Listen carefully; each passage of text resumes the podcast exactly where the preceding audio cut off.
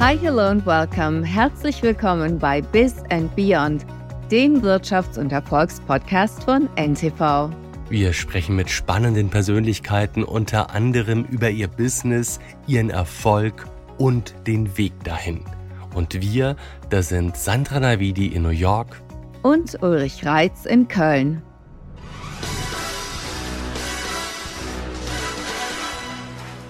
Heute sprechen wir mit Dr. Gerhard Konrad.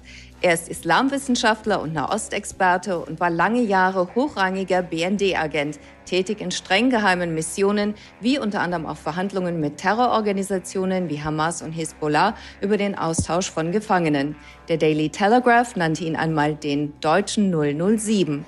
Ob das stimmt und weiteres verrät er uns heute. Herzlich willkommen, Herr Dr. Konrad.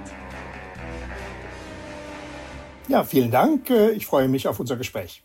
Nie war ihre Expertise gefragter als heute und das nicht nur wegen den Angriffen in Israel, sondern auch in Deutschland mehren sich die Nachrichten über geplante Terroranschläge, aber die Tipps, die kamen bisher immer von ausländischen Geheimdiensten. Wie steht es um die deutschen Nachrichtendienste? Nun gut, Nachrichtendienste sind nicht nur in Deutschland, sondern auch sonst immer nur so gut, wie sie äh, personell, materiell ausgestattet, äh, professionell geführt und aber eben auch politisch und rechtlich mandatiert sind. Das ist in jedem Land etwas unterschiedlich. Wie Sie wissen, äh, zeichnet sich die Bundesrepublik Deutschland durch strenge Kontrollregimes aus. Es ist ähm, mehr das Verfahren und weniger das Ergebnis, ja, das äh, nachrichtendienstliche Arbeit äh, aus juristischer Sicht auszeichnet. Gleichwohl wollen wir nicht das Kind im Bade ausschütten. Man muss jeden Einzelfall äh, das können wir hier nicht, aber man muss jeden Einzelfall sauber prüfen zwischen den Diensten und ihren vorgesetzten Behörden, äh, woran es liegt, dass solche Hinweise aus dem Ausland kommen. Häufig ist es auch so, dass diese Hinweise aus Diensten kommen, die in der Tat nur das in ihrem Land zum Beispiel bewerkstelligen können, was der BND in gleicher Weise dort nicht machen kann. Also insofern äh, ist jeder Einzelfall zu bewerten. Grundsätzlich gilt aber, äh, dass die Summe der Hinweise, die aus dem Ausland kommen, verglichen mit den eigengenerierten Hinweisen, äh, offenbar größer ist und zum Nachdenken anregen sollte. Das heißt, der BND muss finanziell besser ausgestattet werden oder wie dürfen Sie sie verstehen?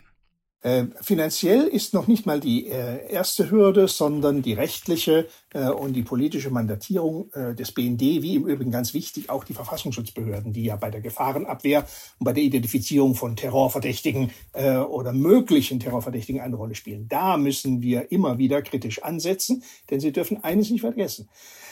Nachrichtendienstliche Arbeit, ob im Inneren wie im Äußeren, im Äußeren noch ein bisschen mehr, setzt da an, wo Wissen aufhört. Es muss Wissen aus dem Nichtwissen heraus generiert werden. Es muss aus einer Vielzahl von an und für sich unspezifischer Hinweise oder Informationen muss spezifisches kondensiert werden. Das heißt aber, Sie müssen am Anfang überhaupt erst einmal die Summe der Hinweise des Unspezifischen äh, zur Kenntnis nehmen. Das heißt, Sie müssen Daten erheben. In Neudeutsch heißt das Daten erheben. Äh, und Sie wissen, bei Datenerhebung und Datenweitergabe äh, äh, gibt es strenge Voraussetzungen und strenge Richtlinien der Weitergabe. Und hier treffen zwei Welten aufeinander, das muss man ganz klar sagen. Die rechtsstaatlich freiheitsorientierte Welt und die, wenn Sie wollen, ergebnisorientierte, nachrichtendienstliche das ist ein Spannungsverhältnis, das äh, in Deutschland, wie Sie wissen, äh, sehr eindeutig äh, im Rahmen zugunsten der Rechtsstaatlichkeit und der, der wir mal, freiheitlichen Dinge geregelt ist. Und dann dürfen Sie sich hinterher nicht wundern und nicht beschweren, ne, wenn es äh, manchmal äh, die, die Möglichkeiten der Dienste deutlich hinter denen anderer Dienste zurückstehen. Daten sind aber auch nicht alles. Das haben wir in Israel gesehen im Nachgang zum 7. Oktober. Da hat Israel behauptet, sie hätten keinerlei Hinweise gehabt, obwohl Hinweise aus Ägypten nachweislich gekommen waren. Es gab also menschliche Intelligenz, die darauf hingewiesen hat. Aber wie kann das sein, dass man trotz so einer Informationsdichte das Offensichtliche nicht sieht? Da antworte ich Ihnen ganz klassisch mit Goethe oder wenn Sie es etwas moderner wollen, mit Herrn Tucholsky. Goethe sagt man, man sieht nur, was man weiß und Tucholsky hat gesagt, man sieht nur, was man sehen möchte. Ja, und ein äh, Psychologe würde sagen, das ist ein kognitives Problem. So, äh, das heißt, äh, die Israelis nicht nur die Warnungen aus Ägypten und sonst was sind äh, gegebenenfalls sogar noch nachrangig. Es gab sehr viele, und es kommt ja jetzt auch raus, es gibt sehr viele nachrichtendienstliche Informationen, Erkenntnisse und Hinweise, dass sich Hamas auf einen großen Konflikt mit Israel vorbereitet hat äh, und dass es sich auch ertüchtigt hatte militärisch, denn das, was Hamas dann gemacht hat, war ja nicht selbstverständlich. Äh, die Lagebeurteilung in Israel in den Diensten, in der Politik scheint äh, auf dem Stand von 2012, 2014, 15 stehen geblieben zu sein. Da konnte das Hamas nicht.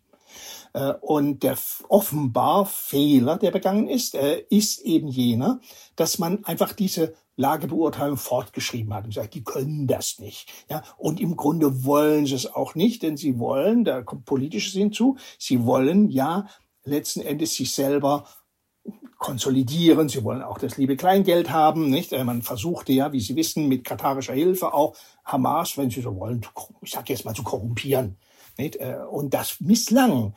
Ähm, ich könnte jetzt bösartig sein und sagen, wir haben mal so eine Formel gehabt, Wandel durch Handel. Ich kann mich jetzt gar nicht mehr erinnern, woher die kam und gegenüber wem die ausgesprochen worden ist und über Jahrzehnte auch wieder besseres Wissen ja, aufrechterhalten worden ist. Aber hat der israelische Geheimdienst, äh, haben die das verschlafen oder haben die es einfach nicht sehen wollen? Das werden wir, äh, das werden wir in den nächsten Monaten erst verbindlich sehen. Äh, es ist, äh, Sache ist, dass äh, Warnungen, die ja auch äh, relativ wenige Wochen vor dem äh, Überfall, ja zum Beispiel von den Beobachtungsposten gegenüber Gaza, also den militärischen Beobachtungsposten, gemeldet wurden, hey, die machen da ganz komische Dinge, die bereiten Angriffshandlungen im, im Übungsformat vor, dass das äh, von der mittleren und höheren Führung äh, der IDF, der Israeli Defense Forces, verworfen wurde. Ich sage, das ist Scharfscheiß. Ja? Das ist äh, too aspirational, wie sie so schön sagen. Zu ambitioniert, das können die nämlich gar nicht. Hört endlich auf mit diesen Tatarenmeldungen. Es war sogar eher das, was man das Cassandra-Prinzip nennt, nicht wahr? Die arme Cassandra, die ja bekanntlich vor, vor dem Krieg äh, so lange gewarnt hat, bis man sie rausgeworfen hat, nicht? Und dann gab der Krieg. Nicht? Äh, und so ein bisschen in diese Richtung geht es. Es scheint also ein etabliertes Lagebild, wie wir das nennen, gegeben zu haben, äh, in den Streitkräften, in den äh, Nachrichtendiensten, die auch vor dem Hintergrund dessen dann die Nachrichten, die Informationen, die kamen, verworfen worden sind. Das sagt man im deutschen Sprachgebrauch ganz in Fachsprache, das passt nicht ins Lagebild und wird dann verworfen. Und wehe Ihnen, wenn das Lagebild dann nicht stimmt oder veraltet, was eben sehr häufig dann der Fall ist. In Deutschland haben Sie ähnliche Erfahrungen gemacht, dass Sie sagten, okay, wir haben eine Warnung hier, aber man wollte sie so nicht sehen, man hat sie... Gibt's immer wieder, gibt's immer wieder. Nicht in diesem großen Stil. Ja? Äh, wir haben in Deutschland, das wissen Sie, die Diskussion zum Beispiel, sowohl was Afghanistan, auch äh, was äh, Russland angeht, da waren die Warnungen da, sie wurden auch weitergegeben, aber sie sind eben politisch verworfen worden, weil nicht operabel wenn Sie wollen, nicht politisch nicht operabel. Bei 9-11 war es ja ganz ähnlich. Da gab es ja auch Warnungen vorher. Und es gab ja auch IDF-Offiziere, die davor gewarnt hatten. Die waren aber sehr junior, die wurden nicht gehört. Ist das auch ein Problem in stark hierarchischen Strukturen, in dieser Bürokratie? Und Sie haben einen Satz in Ihrem Buch geschrieben, den kann ich jetzt wahrscheinlich nicht mehr wörtlich zitieren. Aber der größte Fehler, den man nicht machen darf, ist seinem Vorgesetzten nicht die Meinung zu sagen. Haben Sie das so formuliert oder? Ja, ähnlich. Äh, das ist, äh, das ist eigentlich das Mantra, das, das können Sie aber durch sämtliche Gehaltsklassen durch, äh, äh, durchexerzieren bis zum Chef, wenn Sie wollen. Das ist das, was sich der Director National Intelligence in den USA auf sein Siegel geschrieben hat. Das ist jetzt wirklich dann der Mr. Intelligence in den USA. Speaking truth to power. Ja, äh, und Power muss ja nicht die Ultimate Power der, der Staatsführung sein. Das haben sie natürlich quer durch den ganzen, äh, durch den ganzen Hierarchieapparat. Und es bedarf, es sollte, sagen wir so, es sollte nicht eines übergroßen Maßes an Zivilcourage bedürfen, um Wahrheit nach bestem Wissen und Gewissen weiterzugeben, weiterzumelden und damit auch die unwillkommenen, die nicht willkommenen Wahrheiten oder Hinweise weiterzugeben. Wenn Sie das unterbinden, ähm, und das passiert häufig auch formal, äh, nicht in sagen wir mal, einigermaßen rechtsstaatlich liberalen Gesellschaften weniger. Äh, gehen wir mal in eine Autokratie, da werden Sie auch Ihrem Vorgesetzten oder Ihrem Chef nur das sagen, auch als, als Dienstchef werden Sie Ihrem geliebten Führer, welcher Art auch immer, werden Sie im Wesentlichen das sagen, äh, von dem Sie annehmen, dass er es hören möchte. Alles unter Kontrolle, alles gut, alles schick. Wir haben Fälle, Äh, Gerade auch beim arabischen Frühling, äh, da ist das äh, sogar so weit gegangen, dass die Franzosen, weil sie den äh, äh, tunesischen Diensten zu sehr geglaubt haben und die wiederum ihrem äh, damaligen Staatschef Ben Ali gesagt haben, ist alles unter Kontrolle, die noch am Tag, an dem Ben Ali floh, aus Tunesien im Europa, im Europäischen Rat äh, Stein äh, und Bein geschworen haben, dass alles unter Kontrolle sei in Tunesien. Also Sie merken, solche Dinge setzen sich manchmal bis in die hohe Politik fort. Äh, und äh, das ist schon mal ein allgemeines Problem das sie haben bei Hierarchien. Und Gott im Himmel, sie brauchen aber die Hierarchie auf der anderen Seite, denn sie müssen Information die ist ja ein breites Spektrum Informationen. Sie müssen selektieren, Sie müssen fachlich äh, die bewerten, Sie müssen die wahrscheinlichste ja, oder tragfähigste Arbeitshypothese ja, äh, müssen Sie ja weiterentwickeln und mit der gehen Sie dann auf Ihre Entscheidungsträger zu. Nicht? Also eben auf Ihren, ist egal, militärischen Kommandeur, politischen Entscheider, dem polizeilichen Entscheider, ne, der dann sagt, gut, dann machen wir jetzt auf der Grundlage dies oder jenes. Ja, und Sie können nicht hingehen, was gerne gemacht wird, so nach dem Motto, wir haben drei Optionen, such dir eine aus. Lassen Sie uns nochmal in den Nahen Osten schauen. Mit welcher weiteren Entwicklung rechnen Sie? Rechnen Sie mit einer Eskalation der Lage?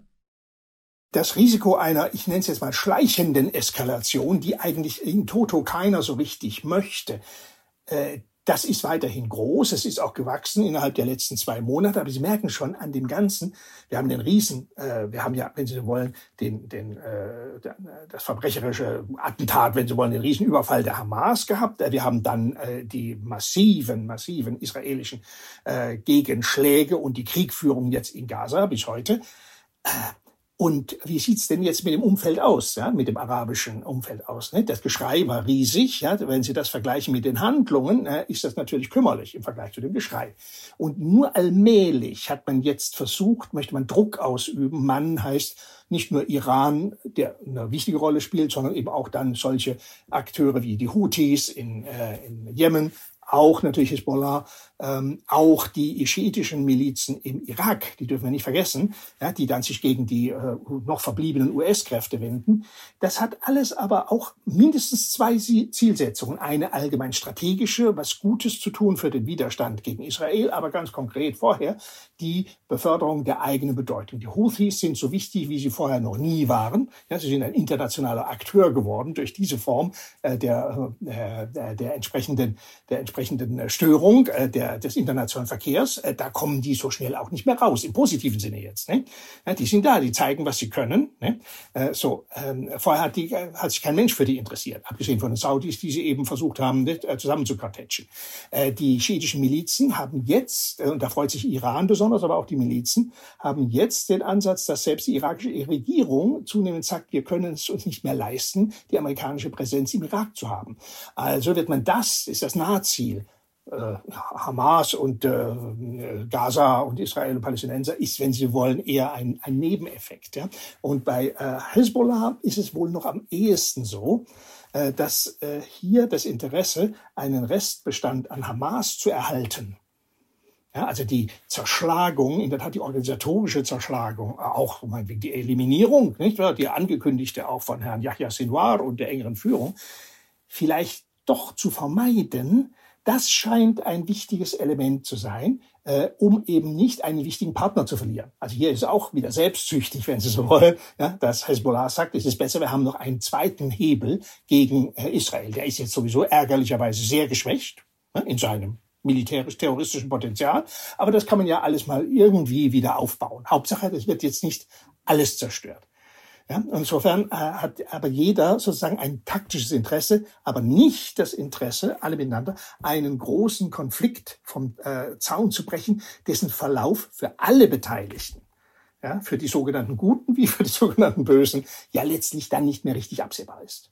Ja, deswegen Eskalation, ja, wenn alles schief geht, Murphy's Law, dann haben wir auch innerhalb der nächsten vier bis acht Wochen einen großen Krieg. Dann, dann haben aber alle alles falsch gemacht.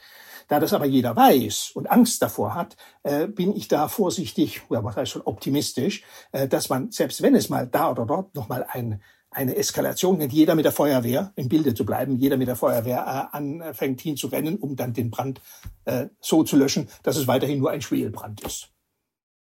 Wenn wir Megatrends in der Vergangenheit betrachten, also historische Wendepunkte, wie zum Beispiel der Fall der Sowjetunion oder der arabische Frühling oder auch die große Finanzkrise von 2008, da haben sich die gesamten Superexperten trotz perfekter Informationslage völlig vertan. Niemand hat es vorausgesehen. Sehen Sie im Moment mit allen Kenntnissen, die Sie haben und Erfahrung und wahrscheinlich auch Intuition, sehen Sie irgendwo, dass sich ein Trend formiert, wieder so eine, ja, eine Megatrend, der gefährlich ist, den die, der noch nicht genug auf dem Radar ist, vor dem Sie warnen würden? Also wenn ich den äh, in ausreichender Qualität wüsste, würde ich darüber ein großes Buch schreiben und hoffentlich damit reich werden. Äh, das äh, ist im Augenblick nicht der Fall. Nein, wir haben, schauen Sie, äh, diese Megatrends äh, sind, wie Sie ja zu Recht beschreiben, über, äh, übersteigen normalerweise die kognitiven Möglichkeiten äh, menschlicher Analysten, Entscheidungsträger. Jetzt können Sie spekulieren, äh, dass das vielleicht dann mal mit, äh, mit Artificial Intelligence eines Tages nicht und dann dem berühmten Supercomputer nicht wahr, äh, ähm, bewältigbar wäre. Ich bin zu alt und zu bodenständig, um mich auf solche Spekulationen einzulassen. Mir wäre eigentlich eines wichtig, dass wir alle, jedes Land oder eine Gemeinschaft von Ländern, äh, das machen, was die Briten im Übrigen vor zwei Jahren begonnen haben, nämlich einen Risikokatalog aufstellen. Ja, einen Risikokatalog aufstellen, dahingehend sagen, welches sind in der Tat jetzt erst einmal die absehbaren Risiken und ihre Implikationen. Und diesen Katalog fort, äh, weiter fortsetzen, aktualisieren, relativieren und ausbauen und das im Jahreskreis äh, sozusagen äh, betreiben. Dann haben wir wenigstens die erkennbaren Risiken ja, äh, die erkennbaren Risiken erkannt. Und viel wichtiger ist, die Risiken nicht nur zu erkennen, sondern daraus dann Konsequenzen zu ziehen. Sie, können nicht zehn Jahre über China resonieren ja, äh, und sagen, China ist äh, der berühmte Klimawandel, nicht? Russland ist der ist der Tsunami und äh, China ist der Klimawandel, wie Herr Haldenwang mal äh, zutreffenderweise, unglückseligerweise ja, beschreibt. Ja, ja, was heißt das? Was heißt das operativ? Das ist das Entscheidende. Wir müssen uns äh, letzten Endes äh, erst einmal gegen die bekannten und absehbaren Risiken qualifiziert äh, aufstellen, härten, ertüchtigen. Das ist die passive Seite, wenn Sie die defensive und offensiv versuchen, diesen Risiken im woher sie auch immer kommen, ja, das heißt, entgegenzuwirken. Jetzt gibt es ja verschiedene Brandherde. Wir haben den Krieg in der Ukraine, wir haben diesen Konflikt im Nahen Osten. Müssen wir uns vor einem Krieg sorgen in Deutschland? Ja, nicht heute, äh, direkt heute, also im wörtlichen Sinne, aber Sie wissen auch, das ist inzwischen auch gar kein äh, allzu großer Gemeinplatz mehr, der auch nicht nur vom dafür zuständigen Verteidigungsminister ähm, derzeit schon in äh, die Welt gesetzt wird. Äh, wir müssen, äh, wenn wir Russland sehen, äh, müssen wir in einem Zeitfenster von fünf bis acht Jahren zumindest in der Lage sein, glaubhaft der einem, einer Versuchung entgegenzuwirken. Das, ja nicht, das sind ja keine Kausalitäten, die einfach zwingend sich manifestieren, Natur, quasi naturgesetzlich. Bloß wenn sie keine ausreichende Abschreckung, und dazu gehört eben auch eine militärische Abschreckung, ausreichend heißt glaubhaft wenn Sie die nicht produzieren, dann werde ich mich als Aggressor vor Ihnen auch nicht sonderlich fürchten und sagt, ja, ja, ich weiß, Sie reden immer wild daher, aber im Grunde haben Sie nichts. Dann äh, überlege ich mir das halt einfach, bin ich viel freier in meinen Entscheidungen. Diese Form einer glaubhaften Anstre äh, Anstrengung auch und Abschreckung ja, äh, ist zwingend. Nicht nur gegenüber Russland im Übrigen. Kommen wir mal zu Ihnen persönlich. Wie sind Sie dazu gekommen, Geheimdienstagent zu werden? War das eine bewusste Entscheidung oder hat sich das so ergeben? Es, klingt ja für Außenstehende sehr abenteuerlich. Ja, natürlich für Außenstehende klingt das sehr abenteuerlich und wie viele abenteuerliche Dinge im Leben sind sie im Grunde genommen sehr banal. Ähm, bei mir war das jetzt insofern fast eine, eine der möglichen folgerichtigen äh, Entscheidungen. Ich habe mich ich habe ja äh, Jura und Islamwissenschaft studiert, äh, mit dem Ziel durchaus, sei es vielleicht im diplomatischen Dienst tätig zu werden, äh, sei es eine andere auslandsbezogene berufliche Tätigkeit vorzunehmen. Aus Fantasielosigkeit bin ich erstmal in der akademischen Laufbahn an der Universität Bonn gelandet.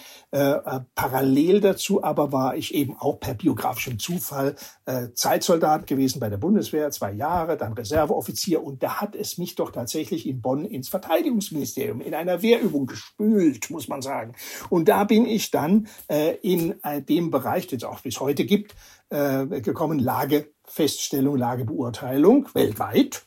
Hat es damals auch schon gegeben. Damals hieß das dann Wehrlage Ost. Es war ja noch Kalter Krieg, Wehrlage Ost und Wehrlage West, Schrägstrich übrige Welt.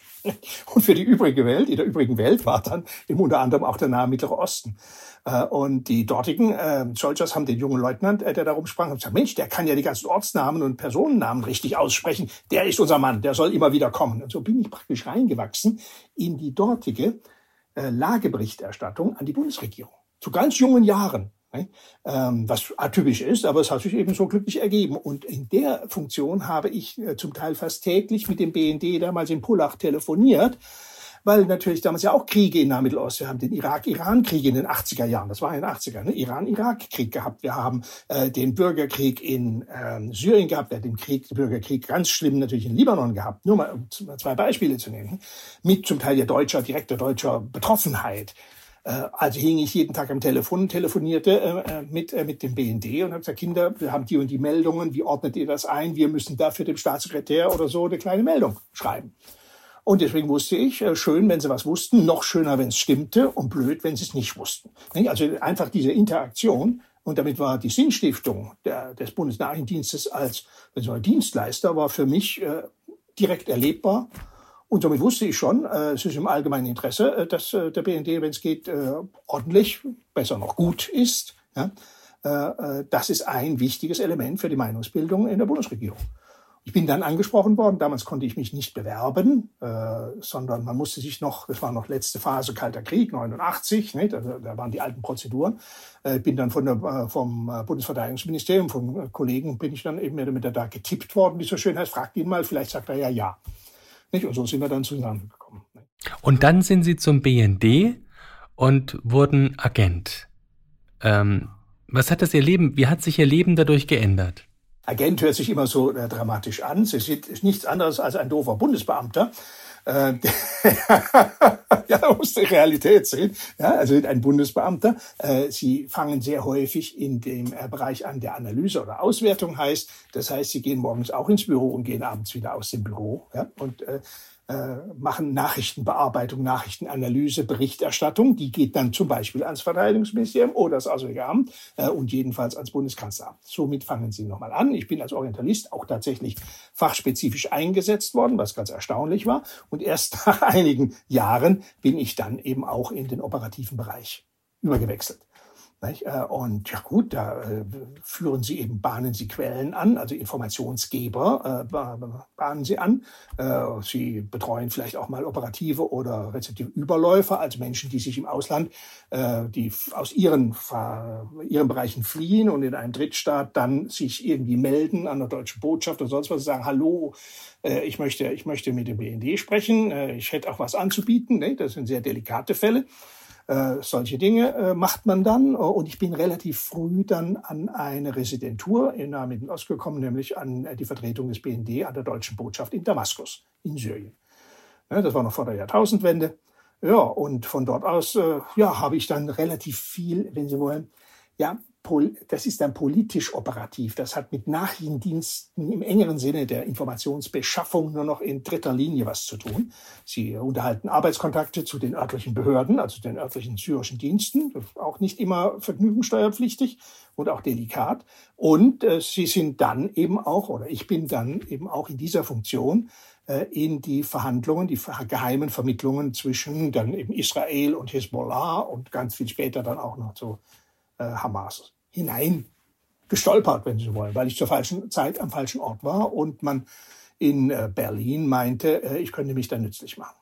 Operativer Begriff geheim. Als Außenstehender stellt man sich das so vor, dass man als Agent täuschen können muss und manipulieren können muss.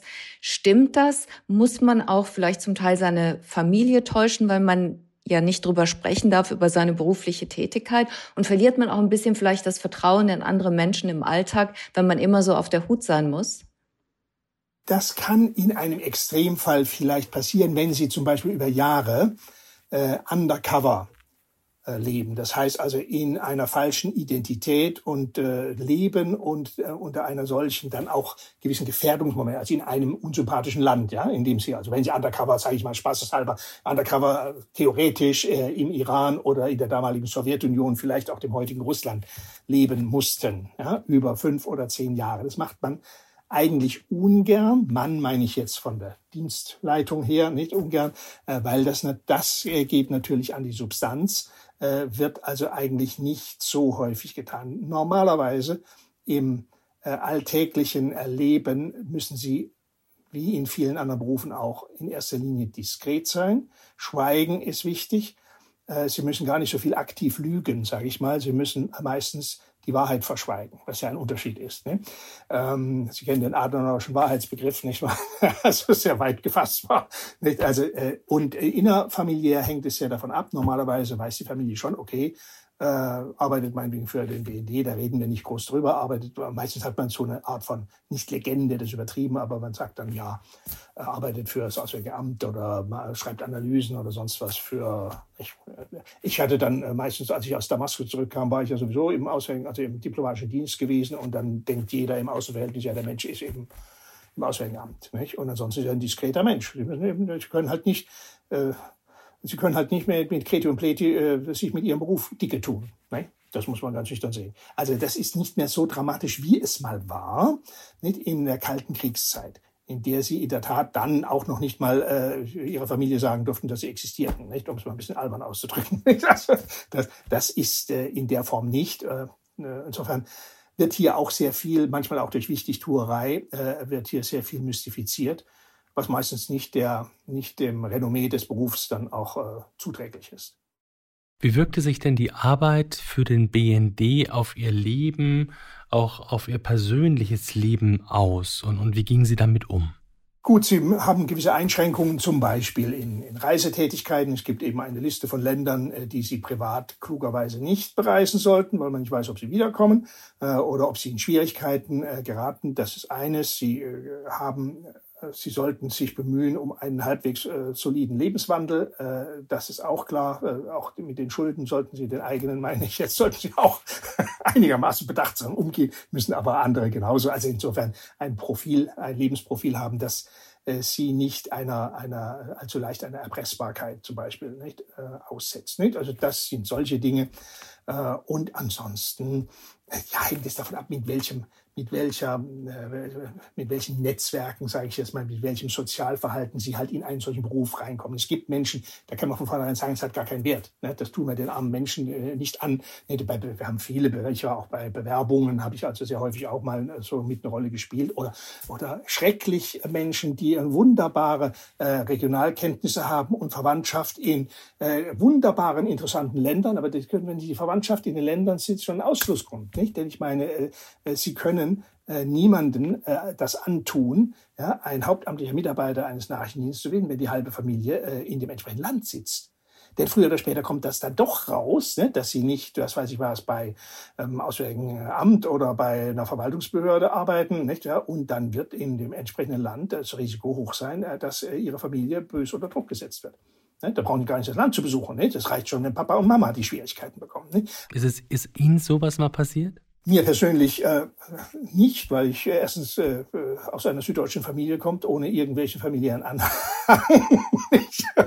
Meine Familie sind über die Schweiz nicht rausgekommen. Und äh, insofern nein. Aber ich kenne Fälle, äh, bei denen diese Gefahr bestand oder wir eben aufgrund dieser Gefahr auch dann von einer äh, Zusammenarbeit äh, Abstand genommen haben. Ganz klar, ein Einstellungshindernis, wie man dann so schön sagt. Trotz perfekter Qualifikation und guter Motivation. Alles zum Heulen, nicht, wenn Sie so wollen. Aber äh, äh, da müssen Sie verantwortlich von vornherein sein für die Menschen. Und für, für den Laden natürlich, für den, für den Dienst natürlich auch. Denn Sie haben auch nichts davon, wenn Sie hinterher solche schrecklichen Fälle, Pannenfälle, wenn Sie so wollen, und Gefährdungsfälle haben. Wer mehr über ihre Tätigkeit wissen möchte, dem ist ihr Buch zu empfehlen, das wirklich sehr aufschlussreich und äußerst spannend ist. Ich konnte mich kaum loseisen. Es trägt den interessanten Titel Keine Lizenz zum Töten. Warum haben Sie diesen Titel gewählt? Ja, den habe ich natürlich in, wenn Sie wollen, ähm, äh, in Antithese ja, zu äh, 007, ja, zu äh, 007 äh, James Bond und den ganzen äh, Perzeptionen, positiven wie negativen, abenteuerlichen wie eben moralisch dann abwertenden Positionen gegenüber Nachrichtendiensten gewählt. Zu sagen, liebe Leute, insbesondere dann auch bezogen auf den Bundesnachrichtendienst, hier gibt es keine Lizenz zum Töten. Dazu habe ich ja auch ein extra Kapitel in dem Buch auch nochmal geschrieben äh, und auch gesagt, nicht, das ist von vornherein aus. Es gibt, es gab ja nun auch deutsche Dienste in der weniger ruhmreichen äh, Vorzeit. Auch das MFS hatte eben eine Abteilung nasse Sachen, wie sie so nett äh, genannt war, dass man dann und wann, äh, ja, ja, ne, dass man dann und wann, so wie das der GRU, äh, ne, also der, der russische militärische Geheimdienst, ja anerkanntermaßen und auch der FSB anerkanntermaßen dann und wann tut. Bösewichte in Anführungszeichen, nicht wahr? Also Regimegegner, Verräter, wie auch immer, äh, zu liquidieren. Und zwar, äh, wenn nötig, im Ausland. Die anderen merken wir ja nicht, aber die im Ausland fallen dann eben böse auf.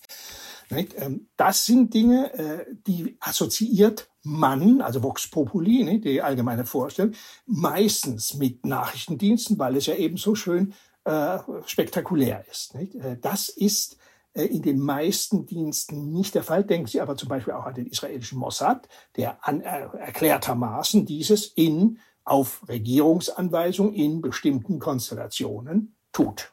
Ja, erklärtermaßen. Erklärtermaßen, und deswegen die Antithese, der BND tut so etwas nicht. Er darf es gar nicht. Wenn Sie das wollten, würden Sie äh, auf direktem Wege vor Strafgericht und dann ins Gefängnis marschieren. Aber Sie waren ja auch viel unterwegs im Mittleren Osten, wo Sie in sehr gefährlichen Situationen waren. Da haben Sie keine Knarre unterm Jackett getragen? Nein, die hilft Ihnen in der Regel dann auch gar nichts, denn äh, wenn Sie merken, dass es gefährlich wird, nicht äh, ist es schon zu spät. Ne? Dann müssen Sie nämlich die Knarre ziehen. Der andere hat sie im Zweifel schon längst gezogen. Und ein, ein Patentrezept dann selber zu Schaden zu kommen, ist äh, das, nicht wahr? Dann äh, so nach dem Motto, wo habe ich jetzt, nicht wahr, äh, meine, meinen Peacemaker? Ne?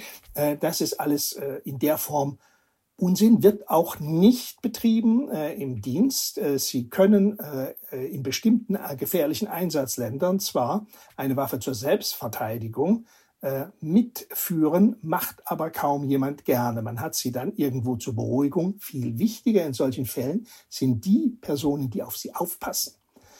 Das heißt also, sie, und das machen übrigens nicht nur äh, der BND so, sondern andere, der Amerikaner, die Briten, nur fällt mir ein, andere auch. Wenn sie wirklich dann in einer Gefahrensituation sind, dann brauchen sie zwei, drei, vier Bodyguards.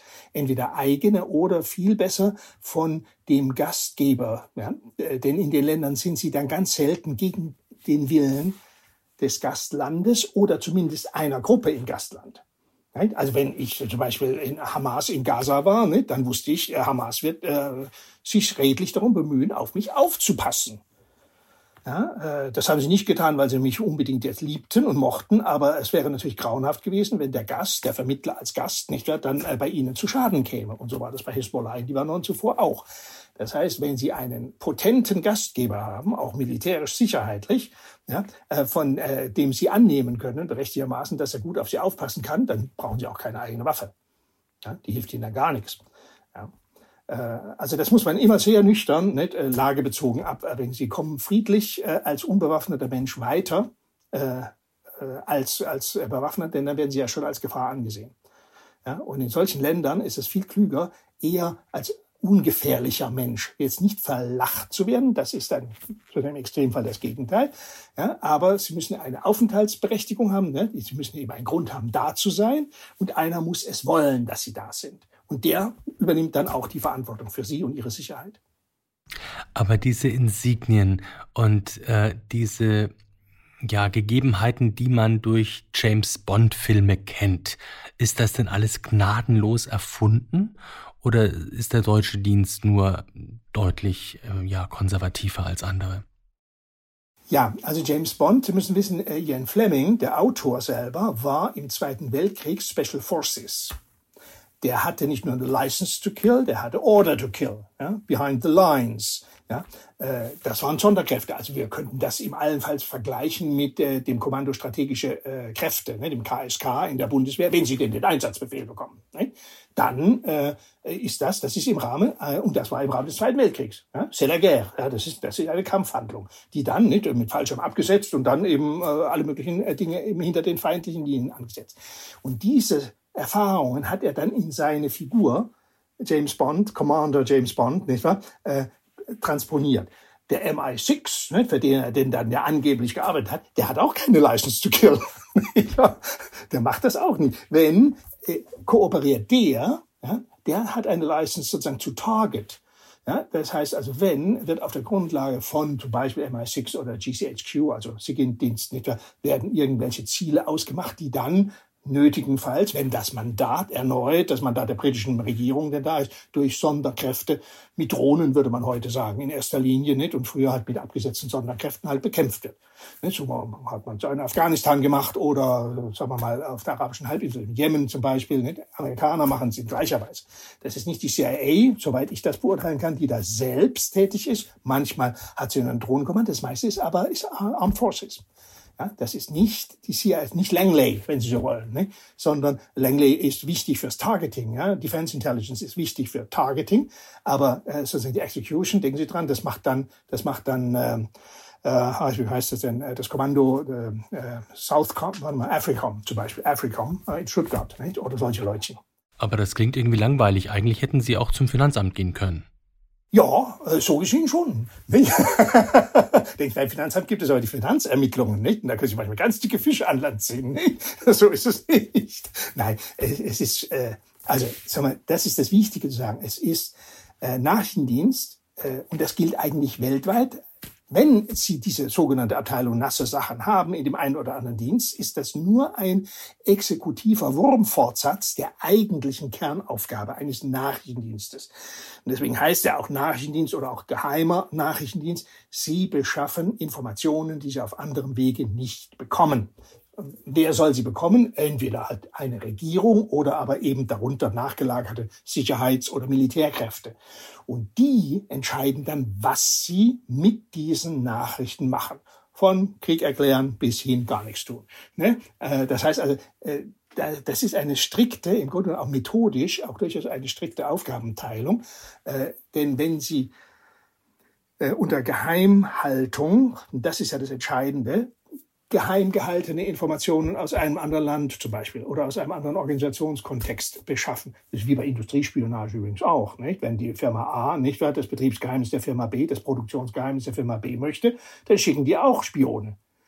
Ja, oder kaufen, wenn es geht, nicht das Produktionsgeheimnis der anderen Firma, um nämlich sich Entwicklungskosten zu sparen und dann billiger und vielleicht noch mit einem besseren Produkt und dann äh, am allerbesten noch früher auf den Markt zu kommen. Nicht? Äh, das ist ein ganz normales, wenn Sie wollen, zwar ein unerfreuliches, aber eine normale, wenn Sie wollen, Verhaltensweise in einer Konkurrenz. Hier ist es eine wirtschaftliche Konkurrenz und zwischen Staaten ist es eben eine sehr häufig machtpolitische Kon äh, Konkurrenz. Gar nicht so unterschiedlich. Ne? Äh, häufig sogar auch noch mit viel Geld verbunden, je nachdem. Ne? Wenn Sie, das heißt, Sie hatten, auch, Sie hatten auch einen Geldkoffer mit und haben dann möglicherweise auch Informationen bezahlt. Ja, ja, natürlich. Ja, natürlich. Äh, das, das schon. Äh, also das äh, als Geldkoffer, meistens ist das Köfferchen ein ganz kleines Köfferchen, nicht wahr? Aber das braucht nicht mal, dass man mit zwei Millionen durch die Gegend geht. Nein, aber das hängt von den Zahlungsmodalitäten ab. Also wenn eine Quelle gute Informationen liefert, das macht sie ja nun nicht nur für Gottes Lohn. Es gibt viele Überzeugungstäter, je nachdem, wenn Sie auch fragen, wo, woher sie jetzt praktisch Informationen wollen, nicht? Das heißt also, es sind meistens ja dann Länder oder Organisationen, äh, die aus unserer Sicht illegitimerweise nicht wahr Geheimnisse haben, die uns schaden. Sie wollen ja nicht Geheimnisse sui generis erforschen, nicht, sondern sie wollen ja das haben, wovor sie sich fürchten oder schützen wollen. Ja, das müssen ja am Anfang. Nicht? Am Anfang eine nachrichtendienstliche Tätigkeit steht ein subjektives Schutzbedürfnis, Interesse schlauer zu sein als der andere. Warum schlauer? Um entweder eigene Vorteile zu erringen oder Nachteile abzuwenden. Das ist ja immer der Anfang, sonst machen sie sowas nicht. Können Sie genauso bei Firmen sehen. Nicht? Firmen machen das dann, wenn sie eben genau dieses äh, Interesse verfolgen und sagen, was hat der, was ich nicht habe. Nicht? Äh, und wenn ich das schon mal weiß, dass er was hat, der Konkurrent nicht, und was ich nicht habe, ist eine mögliche Konsequenz, nicht eine zwingende, aber eine mögliche Konsequenz, wie komme ich da dran? Und das Gleiche äh, ist letzten Endes mit anderen Inhalten, äh, aber einer vergleichbaren Motivation auch bei Nachrichtendiensten und Regierungen. Das heißt ja, und Nachrichtendienste tun in der Regel das, mehrheitlich jedenfalls, was ihnen die Regierung anschafft. Ja, nicht immer, aber mehrheitlich, ja, äh, dass sie im Grunde genommen ja Aufträge bekommen nicht? und Nachrichtendienste dafür ausgestattet werden. Ja? Sie haben eine Konflikt- oder Konkurrenzsituation im Hintergrund nicht? oder als Grundlage und dann beauftragen sie den Nachrichtendienst, schau da mal gründlicher nach. Nicht? Damit fängt das Ganze an. Und dann suchen sie sich eben, wie es so schön heißt, äh, mögliche Quellen. Das ist äh, einfach gesagt und zum Teil recht schwierig. Äh, und wenn sie den dann mal gefunden haben würden, dann äh, und diese Quellen mit ihnen zusammenarbeiten möchten, dann ist die Frage der Motivation. Ja, zum Teil haben die innerlich gekündigt, nicht? zum Teil, aber viele werden auch trotz innerlicher Kündigung dann eben auch noch einen geldwerten Vorteil sich erhoffen oder andere Vorteile, die sie ihnen dann als Austausch geben.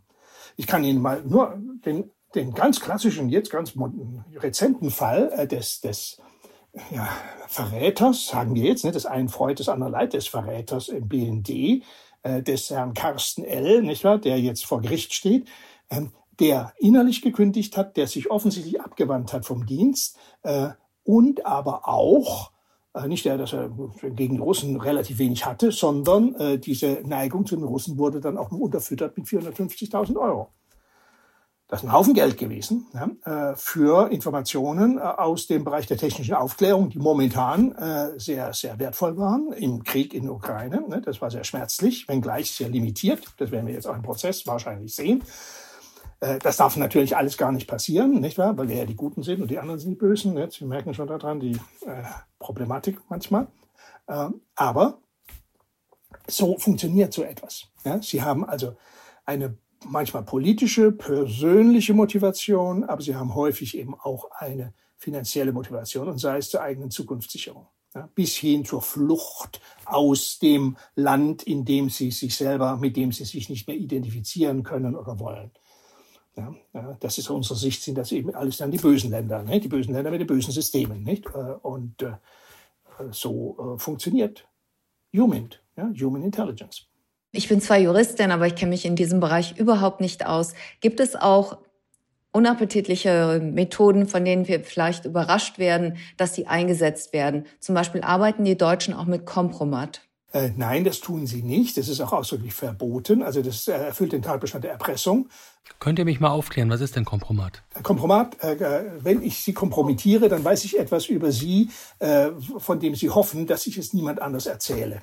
Ich kompromittiere sie, indem ich sie beschäme, ja, indem ich sie unmöglich mache. Das ist ein Kompromat. Wenn jemand eine Geliebte hat ja, oder zum Schulden Beispiel, man hat dann noch eine passende, passende Videoaufzeichnung dazu. Und äh, heutzutage muss man aufpassen, denn da kommen wir jetzt in die äh, KI-unterstützten Fake-Kompromate. Das wird etwas, das ist ja schon zum Teil, äh, läuft das ja schon. Also wenn, wenn ich Social Media richtig, ich verfolge sie nicht, aber wenn ich lese äh, darüber, äh, was da zum Teil schon gemacht wird, Ne, dann haben Sie schon, äh, sind wir da am Anfang dieser ne, Revenge, wie heißt das so schön, Revenge Porn oder sonst sowas, ne, glaube ich. Ne? So, das ist im Grunde sind wir da schon dabei. Ja?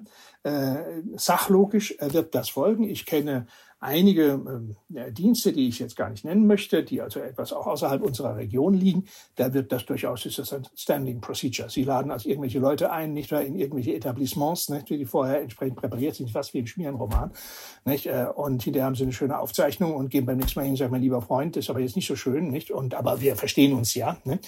Ne, tralala, das übliche äh, Erpressungsmuster, das dann sehr häufig äh, angeblich äh, sehr gut funktioniert. Dies wäre in Deutschland eine Straftat äh, und diese, äh, wir brechen kein deutsches Recht. Hm. Haben Sie eigentlich Freunde? Ja, erstaunlicherweise. Außerhalb des Dienstes. Sind Sie im Tennisclub oder sind Sie irgendwie sozial unterwegs oder sind Sie da sehr zurückhaltend, weil Sie nicht wissen?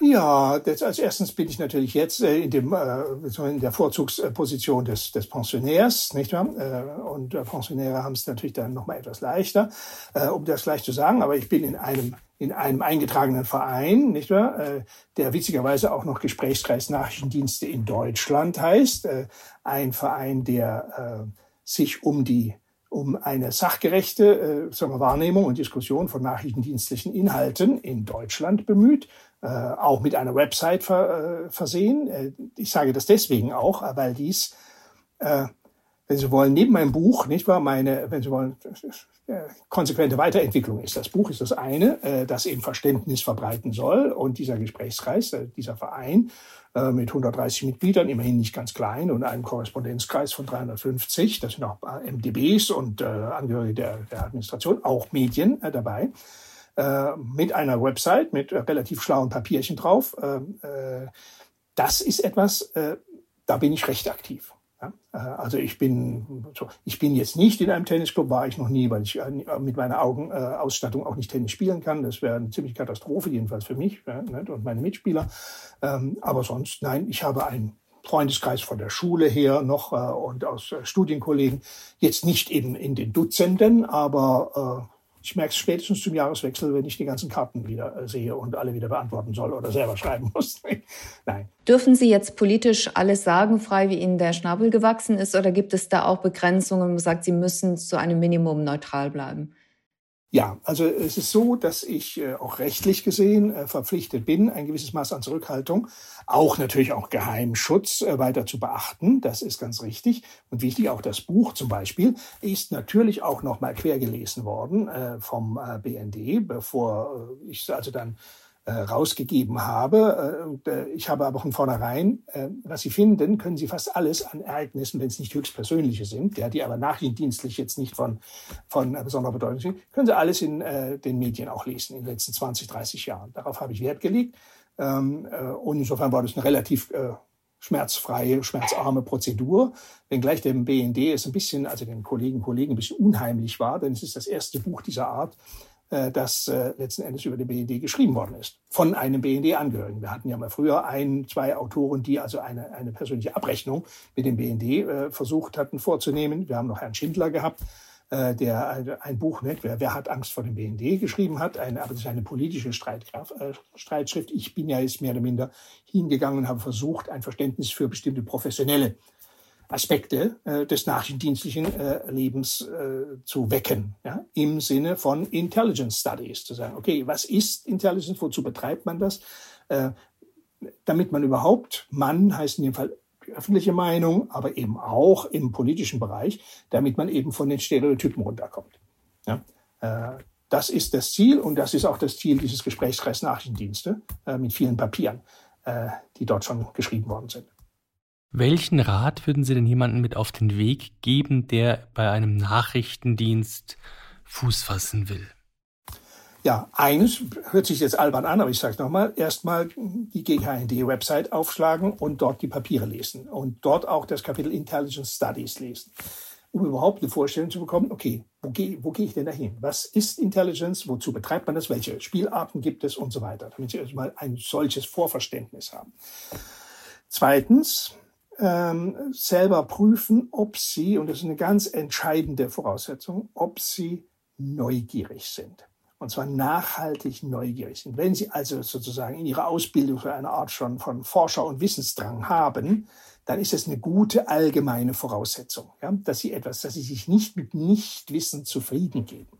Ja, äh, sondern äh, und nicht rumresonieren, sagen, ah, ich weiß es nicht, sondern eben dann auch sagen, da muss ich jetzt da muss ich mal, muss ich mal gucken, wie ich da weiterkomme.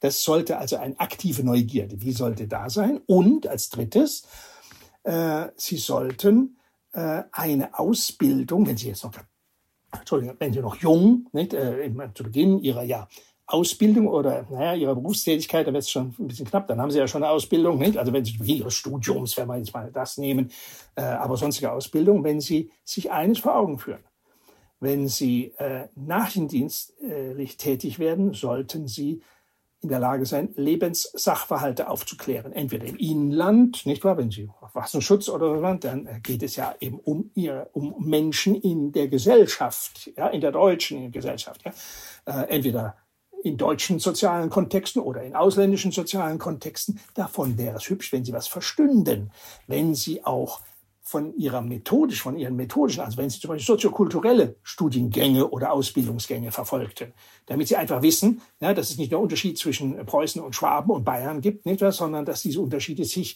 ja, ich sage es extra so plastisch, ja, dass diese Unterschiede sich potenzieren, ja, wenn es denn dann gar horrible Diktur Ausländer sind.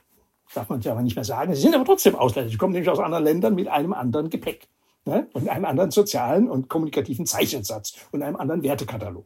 Ne? Erstmal, da können die gar nichts dafür, so wie wir auch nichts dafür können. Ne? So, also diese, diese nicht nur Grunderkenntnis, sondern dann auch äh, die Befähigung hier, ja, eben das, was man soziokulturelle und interkulturelle Kompetenz nennt, das sollten sie mitbringen, nicht nur um nett zu sein, sondern um den anderen, die anderen zu verstehen.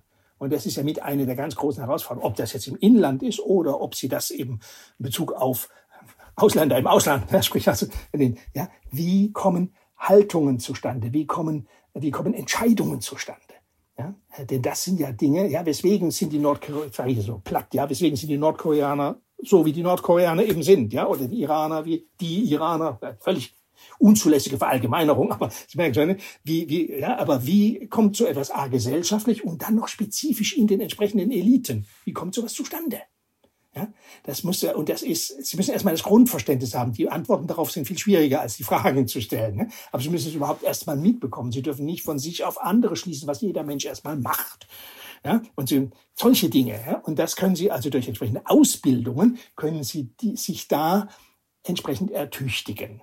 Äh, und äh, das sollten Sie, wenn es geht, die Neigung dazu haben. Sie sollten es im Idealfall schon mitbringen in die Bewerbung. Kann man auch quer einsteigen? Könnten jetzt Herr Reitz oder ich sagen, wir haben Interesse und Sie würden sagen, ach ja, das ist äh, ein interessantes Berufsbild mit guter Erfahrung und gutem Netzwerk, das könnten wir gebrauchen. Oh, das wäre eigentlich was, ja. Mhm. Wäre von der Sache her dann und wann zwar schön, ähm, um die Kompetenz, wenn Sie wollen, ne, die persönliche und fachliche Kompetenz äh, sozusagen einzukaufen, in Anführungszeichen, geht meistens aus äh, erstens äh, so, in dem Sinne sozialen, also gesellschaftlichen Gründen, die Herauslösung sozusagen äh, aus Ihrem Umfeld geht meistens so nicht. Und zweitens hat der liebe Herr in seinem Zorn die Beamtenlaufbahn erfunden, nicht wahr? Und der, der, der Tarifvertrag des öffentlichen Dienstes, äh, da gehen solche Dinge nur im Ausnahmefall. Ja, äh, also insofern leider ja. Äh, ich war schon zum Beispiel, ich kam relativ, ich kam ja von der Universität, aber ich war schon äh, relativ angejagt. Nicht? 1990 habe ich angefangen. Ich bin Jahrgang 54, war 36 Jahre, also steinalt, ja, äh, im Sinne des äh, Berufsanfängers. Ja. Das, das war eher atypisch. Hatten Sie auch mal was mit Unternehmen zu tun, mit Wirtschaftsspionage oder so? Nee, das äh, habe ich persönlich erstmal nicht gehabt. Ich meine, ich habe mit vielen natürlich meine Funktionen als Resident zum Beispiel, nicht, also äh, nicht nur in Syrien, Libanon, sondern eben auch in London. Nicht, äh, da war ich auch ja als Resident gewesen. Man redet mit allen. Ja, äh, und äh, soweit es die Kräfte zulassen. und, äh, aber das ist äh, so, wie es Diplomaten im Grunde auch tun. Es gibt, wie Sie vielleicht wissen, es gibt schon seit Jahren, äh, es gibt den Arbeitskreis Sicherheit äh, für die Wirtschaft äh, oder Allianz Sicherheit für die Wirtschaft, heißt jetzt ASW. Äh, da äh, ist es so, dass der BND, wie das BFV auch etc., das ist eine Leitungsentscheidung mit, äh, mit interessierten Unternehmen und so weiter in Kontakt steht. Da geht es dann praktisch genau auch um Sensibilisierung für Sicherheitsfragen etc. pp. Können Sie alles auf den Websites nachlesen, ist also kein Staatsgeheimnis.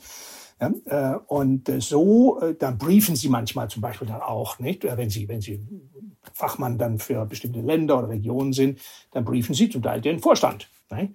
Solche Sachen, ja, das ist seit Jahren guter Gebrauch, aber sonst, ähm, nein, da wird auch peinlich, da ist Deutschland, soweit ich das beurteilen kann, auch eher päpstlicher als der Papst. Äh, Sie wissen, andere, auch europäische ähm, Staaten helfen ihrer Wirtschaft manchmal äh, gerne aus, auch mit sogar Spionageaktivitäten zugunsten bestimmter Betriebe. Häufig sind es aber dann staatlich auch mit geförderte. Europäische? Also man sagt es auch den Franzosen nach. Ne?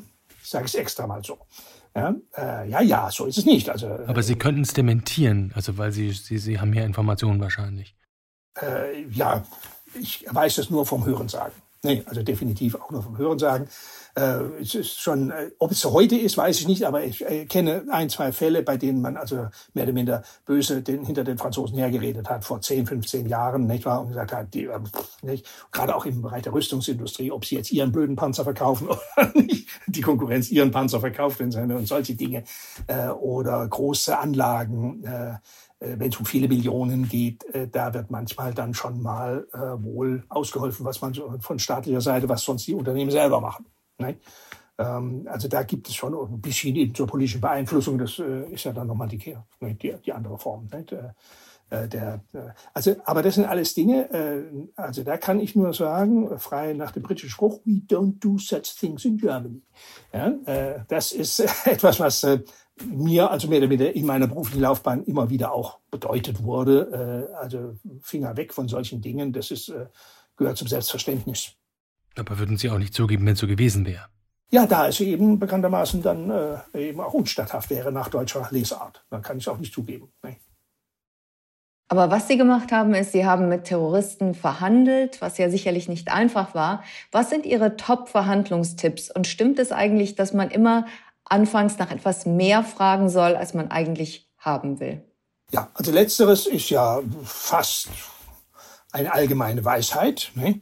Äh, denn wenn Sie mit Ihrer äh, Kernforderung äh, oder im Kerninteresse rankommen, dann haben Sie ja nichts zum keine Verhandlungsspielraum. Also sie brauchen natürlich Verhandlungsspielräume.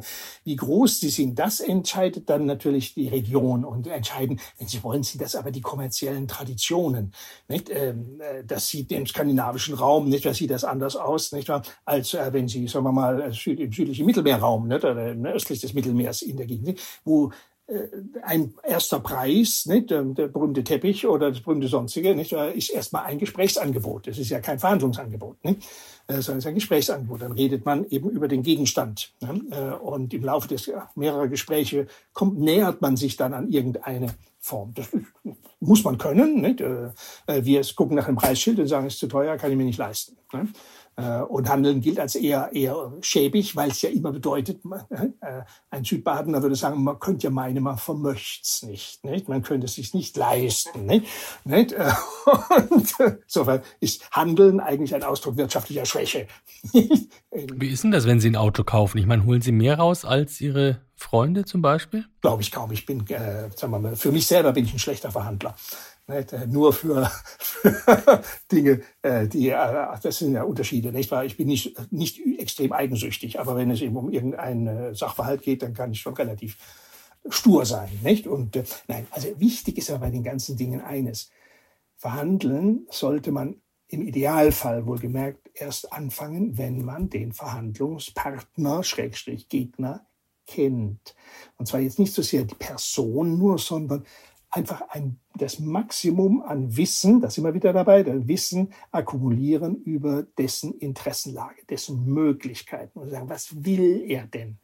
Ja, ähm, und warum will er es? Und äh, was sind seine Redlines und was sind, ist sein Spielfeld? Ja? Also übrigens ein klassischer, auch ein klassischer Aufklärungsauftrag, taktischer Aufklärungsauftrag für Nachrichtendienste.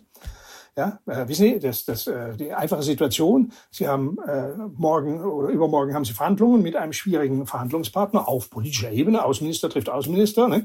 Äh, und wenn ein Nachrichtendienst dann dem eigenen Außenminister zuschieben kann, im Idealfall die Verhandlungsunterlagen des anderen, dann ist das schick. Ne? Dann hat er nämlich schon, ne? dann, dann kennt er dessen Verhandlungsmandat und, und, und, und, kann sich darauf dann einstellen, hat das, was man Information Superiority nennt, Informationsüberlegenheit. Und aus der Informationsüberlegenheit können Sie, wenn Sie genügend Hirn im äh, Kopf haben, können Sie auch dann entsprechend die überlegen handeln ohne erkennen zu geben, ne, dass sie die, Überlegen, die Informationsüberlegenheit haben. Sie merken also, das ist ein Kernelement von Nachrichtendiensten. Äh, sie sollten äh, sich sehr bemühen, besonders wenn es schwierige Verhandlungen sind, mit schwierigen, zum Beispiel eben auch terroristischen äh, Gruppierungen oder ähm, halbwegs böswilligen Staaten. Ja, sie müssen sich bemühen darum, ihren Gegner, Verhandlungsgegner optimal zu verstehen. Und dann, wie heißt es so schön, nach Lage handeln, Ärger vermeiden. Äh, das ist ganz wichtig. Und dazu gehört logischerweise, dass Sie eine Verhandlungsposition haben, die Sie in Teilen auch räumen können oder modifizieren können. Ne? Das ist dann fast, fast wie taktische Lehrbuch äh, Landkriegsführung. Sie rücken hier weg, nicht? Sie reduzieren die Front hier und bauen sie an einer anderen Stelle auf. Ne? Äh, das ist ganz normal. Wenn Sie heute noch mal am Beginn Ihrer Karriere stünden, was würden Sie anders machen? Bin ich in der glücklichen Lage zu sagen, eigentlich gar nichts. Sind, mir sind keine so äh, Fehler in dem Sinne unterlaufen, dass ich sage, ach, da habe ich zur falschen Zeit etwas Falsches gemacht. Ich muss dazu sagen, die, die meine sogenannte Karriere, meine Laufbahn hat sich im Grunde genommen fast sachlogisch entwickelt. Roman Herzog hat mal gesagt, die, äh, äh, der Verfassungsrichter und Bundespräsident ne, hat mal gesagt, ich bin da so ähnlich wie ein Geißeltierchen gewesen. Nicht? Es hat sich eine Möglichkeit ergeben, da bin ich dann auf diese Möglichkeit gesprungen. Es hat mir keiner an der Wiege gesungen, dass ich Verhandler, Geheimverhandler zwischen Hezbollah, Hamas und Israel werden würde. Ja, äh, und äh, aus dem heraus hat sich letzten Endes dann meine etwas spektakuläre Karriere ergeben. Zuvor war meine Laufbahnerwartung die, äh, ein, zwei, dreimal im Ausland für den Dienst tätig zu sein, sonst Analyse zu haben, Referatsleiter zu werden für Nahmittelost, ein Nahmittelost-Experte, nicht mehr eben hochrangiger dann zu werden, was ich auf andere Weise dann auch wurde, aber äh, da hätten Sie nie was von mir gehört. Schauen Sie gerne James Bond-Filme? Eigentlich während meiner ganzen äh, aktiven Zeit habe ich die überhaupt nicht gemocht, nicht wahr? Jetzt so als Pensionär lache ich mich eben darüber äh, mehr oder minder schlapp und sage, ja, was für ein Unsinn, nicht? Ähm, ja, nein, es ist also ich habe mit dem äh, ND-Mythos an solchen ohnehin nicht sehr viel. Gibt es irgendein Buch oder einen Film oder eine Netflix-Serie aus dem Segment, die Sie empfehlen könnten? Also kenne ich zu wenige. Ich würde eine alte Serie, äh, Buch sind John Le Carré, und zwar die alt, die frühen Romane, Smiley's People. Es ist zwar kalter Krieg, aber da stehen die ganzen Grundsituationen, auch die Dilemmata von Nachrichtendiensten drin. Das sind äh, drei oder vier, Bube, Dame, Ass und äh, sonst was, ne? also solche Dinge.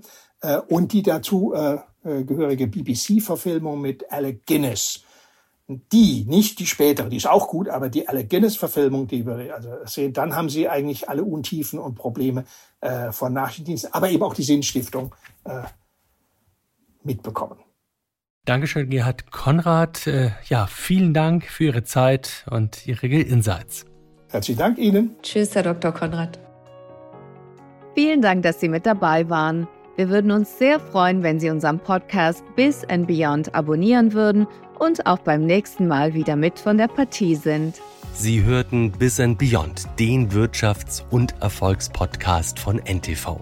Produziert wird dieser Podcast von Andolin Sonnen aus dem Team der Audio Alliance. Die Redaktion übernahmen Sandra und ich. Vielen Dank fürs Zuhören und bis in zwei Wochen. Tschüss. Goodbye und bis zum nächsten Mal. Ihre Sandra Navidi aus New York und Ulrich Reitz in Köln.